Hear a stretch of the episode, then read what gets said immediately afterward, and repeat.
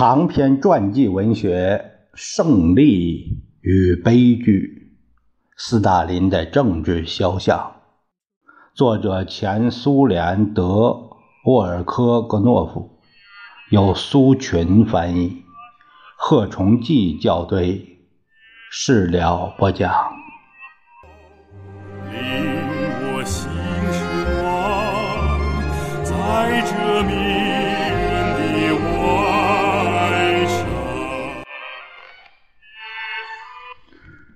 神仙是没有年龄的，谁今天能够说出宙斯、阿弗洛狄特、阿泰密斯、帕拉斯、菲米斯的年龄多大呢？显然谁也说不出来。在人们的想象中，神仙是永存的，这就等于让时间停下来，这是不可能的。但是神仙之所以成为神仙，也许正是因为他们能做到绝对不可能做到的事情，超脱于时间。人们为了方便，把时间划分为世纪、年代、年月、日、时分、秒。时间在流逝，他没有注意这些时间界限。在日常生活中，确实有时出现命运超越时间的幻想。人们在周年纪念日的瞬间，更经常地犯这种错误。1929年12月21日，斯大林年满50岁。许多阿谀奉承者还没有进行无休止的颂扬，还没有向领袖的祭坛顶礼膜拜，没有真正把一切功劳只归于他一个人。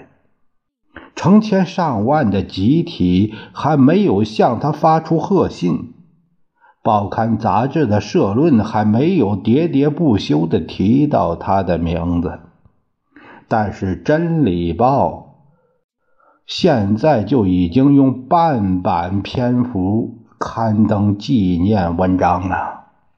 这些纪念文章有卡冈诺维奇的《斯大林和党》，奥尔中尼启泽的《坚强的布尔什维克》，古比雪夫的《斯大林和国家的工业化》，弗洛西洛夫的《斯大林和红军》，加里宁的布尔什维克主义的舵手，米高扬的布尔什维克党的钢铁战士，还有其他活动家的文章。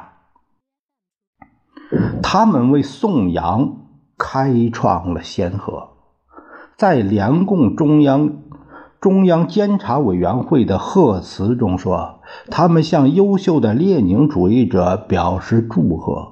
报纸的大字标题称，斯大林是马克思和列宁事业的忠实继承者，社会主义工业化和集体化的组织者和领导人，无产阶级政党的领袖等等。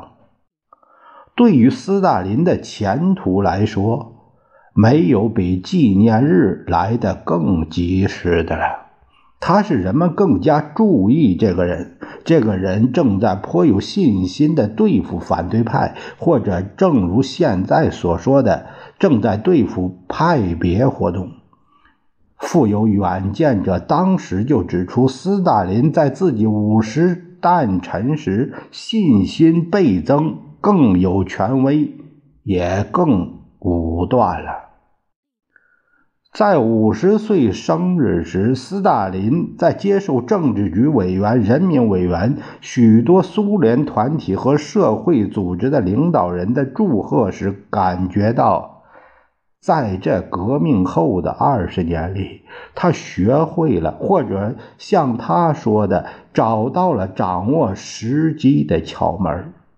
当然，这并不是赫伯特·威尔斯所叙述的那个意思。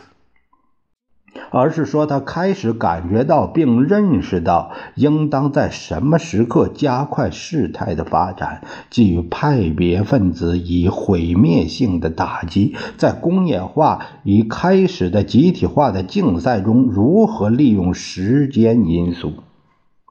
莫洛托夫和卡冈诺维奇建议更隆重地庆祝几乎普遍公认的这位领袖的50诞辰，但是阻止斯大林这样做的并不是谦虚，而是斯大林仍记忆犹新地庆祝列宁50诞辰的那一番情景。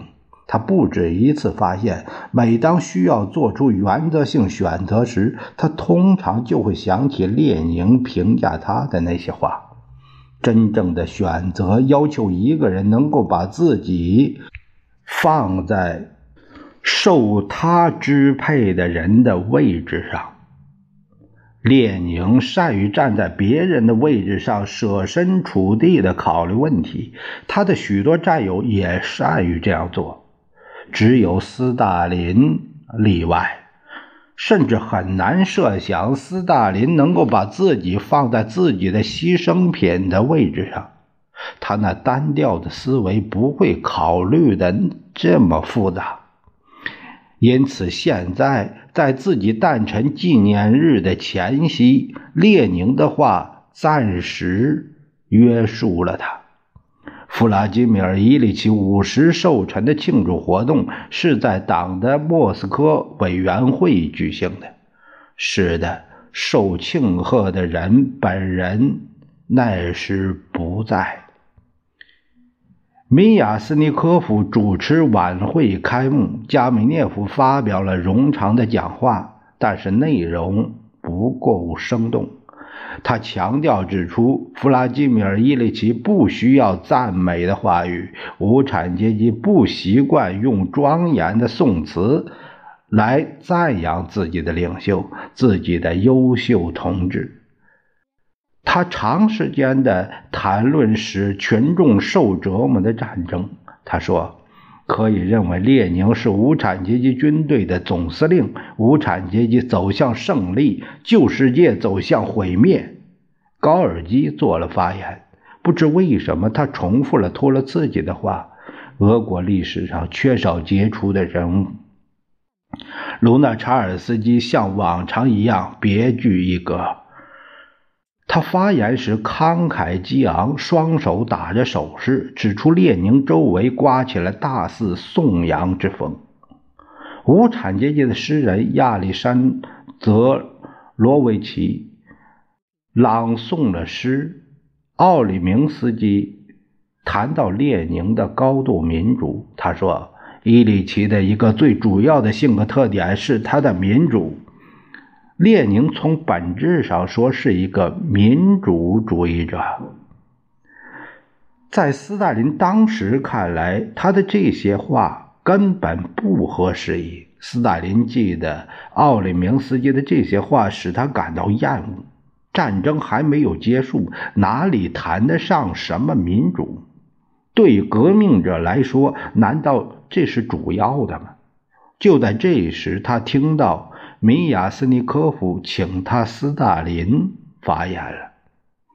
他为发言做了准备，寻求一些不寻常的内容，突然决定在列宁的寿辰纪念日谈谈领袖勇于承认自己的错误。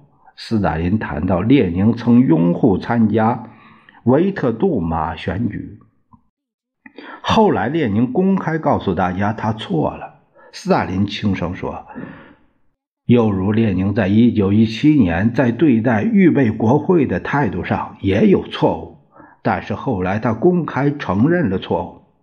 斯大林在讲话结束时说，列宁同志承认自己有时在最重要的问题上也有缺点，这种诚实特别使我们钦佩。同志们，这就是我想向你们谈的一切。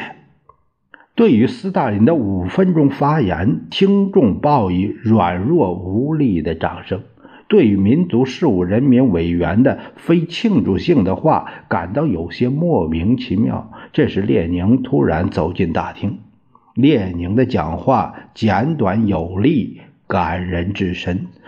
首先，我自然应当感谢你们。第一，感谢你们今天对我的祝贺；第二，我更感谢你们使我没有听祝寿演说。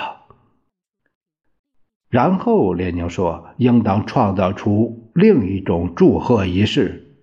接着，列宁谈到了布尔什维克党的现状。傅仪列宁说，我们面临着极其巨大的工作，要求我们比以往做更大的努力。最后，我希望我们无论如何不要使我们党落到骄傲自大的党的地步。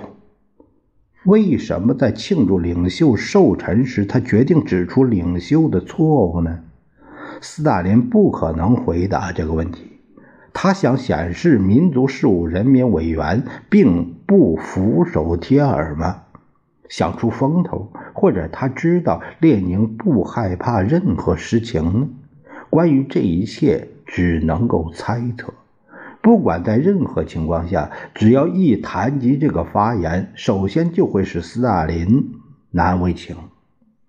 在阿多拉茨基请斯大林允许在庆祝会上发言，收入谈论列宁的文章汇编时，斯大林拒绝了。下面的书面批示可以证明，阿多拉茨基同志记录下的讲话就其实质讲是准确的，虽然需要核定，但是我不想发表它。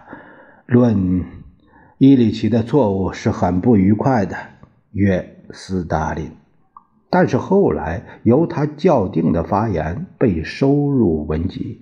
难为情，虚伪的谦虚，良心很快就被他遗忘了。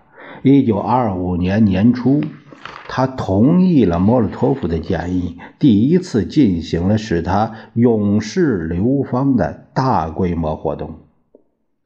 苏联中央执行委员会主席加里宁和中央执行委员会秘书叶努基泽签署了中央执行委员会主席团的决定，其中说将查理金市改为斯大林格勒市，查理金省改为斯大林格勒省，查理金县改为斯大林格勒县，查理金乡改为斯大林格勒乡，查理金车站改为斯大林格勒车站。已经是1925年的4月10日了，列宁逝世后已经过了一年多一点时间。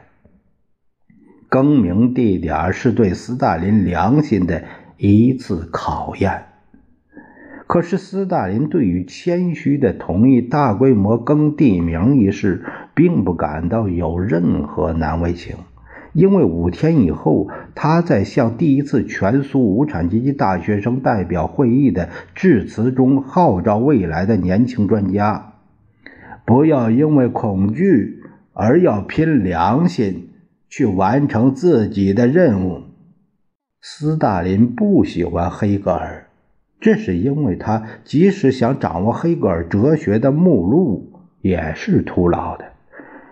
黑格尔写道，良心是善良行为内在流露的过程。人们认为斯大林的良心处于内心的禁锢之中。正是这样一个人，由于环境的影响，成了一个幅员辽阔的农民国家的党的领袖。